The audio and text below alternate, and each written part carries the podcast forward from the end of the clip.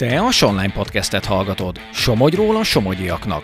Beszámolunk mindenről, ami Kaposváron és környékén történik. Meghallgatjuk és elmeséljük. Érdekes emberekkel beszélgetünk, akik fontos munkát végeznek, akiknek különleges hobbiuk van, vagy éppen csak egyszerűen jók abban, amit csinálnak. Ez a Sonline Podcast. Somogy hangja. Tarts velünk! Kezdünk! Köszöntöm a hallgatókat, Koszorús Rita vagyok. Már 5G-s internet hasít Kastélyos dombon, miután szerdán átadták a Vantage Towers legújabb bázisállomását, amelyen két szolgáltató osztozik. Az ünnepélyes átadón Lehel László, az Ökumenikus Segélyszervezet elnöke, Budai Gergely, a Vantage Towers elnök vezérigazgatója, valamint Kiris Zsolt, Kastélyos dombói polgármester beszélt, őket hallhatják a következő percekben.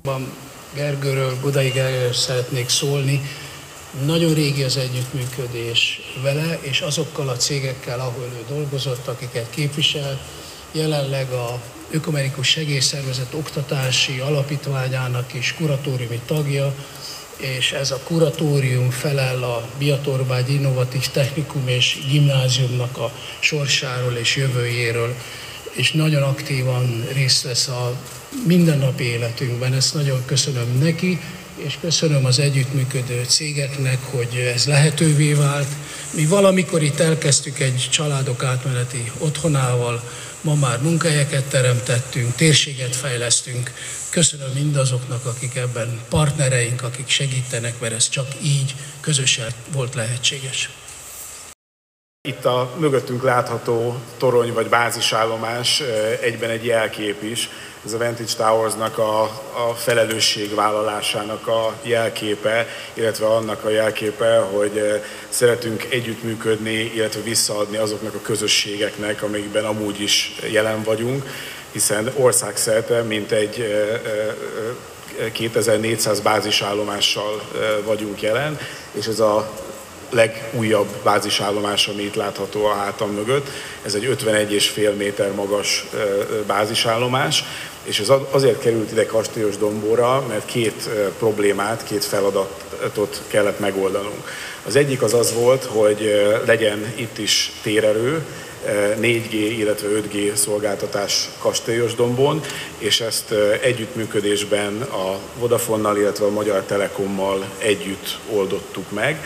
Eh, hiszen a Vantage Towersnak az az alapvető célja, hogy az infrastruktúrán a mobil szolgáltatók osztozzanak, és ne eh, két vagy három torony épüljön, hanem egy, ami mindegyik szolgáltató ott van és eh, jelen van.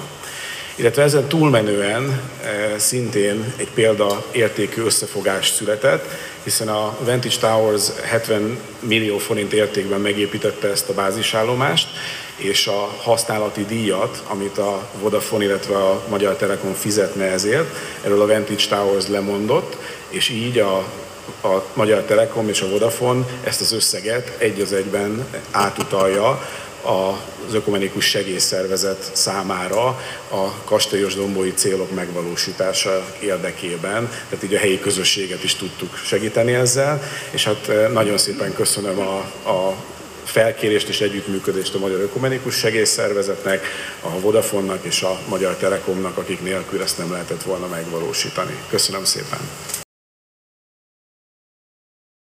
Mégis mit jelent egy ilyen adótorony átadás, mert látunk egy 51 méter magas fényszerkezetet. Itt azért meg kell jegyezni, hogy ez sokkal több annál, mint műszakilag, utána jártam egy kicsit. Három és fél kilométeres körzetben teljes lefedettség lesz mind 4G, mind 5G hálózat elérhetőségére. Ezzel nem csak a, a tanulás megkönnyítése, a lakosok számára a világháló elérése, tehát ö, egy modern világba lépünk ezekkel a, ezzel a, ezekkel a hálózatokkal, egy modern világba lépünk be, és természetesen a harmadik szolgáltatónak is megvan a lehetőség, hogy csatlakozzon hozzánk előbb-utóbb, és köszönöm mindenkinek, aki, aki vette a fáradtságot, idejét is eljött erre a mai kis átadásra. Az elmúlt percekben Gyopáros Alpárt, a miniszterelnökség modern falvakért felelős kormánybiztosát hallhatták. Te a Sonline Podcastet hallottad. Tarts velünk legközelebb is! További érdekes tartalmakért lapozd fel a Somogyi hírlapot, olvasd a sonline.hu-t, kövess minket a Facebookon és a TikTokon is. Helyi tartalmakért hallgasd a Hírefem adásait a 97.5 frekvencián.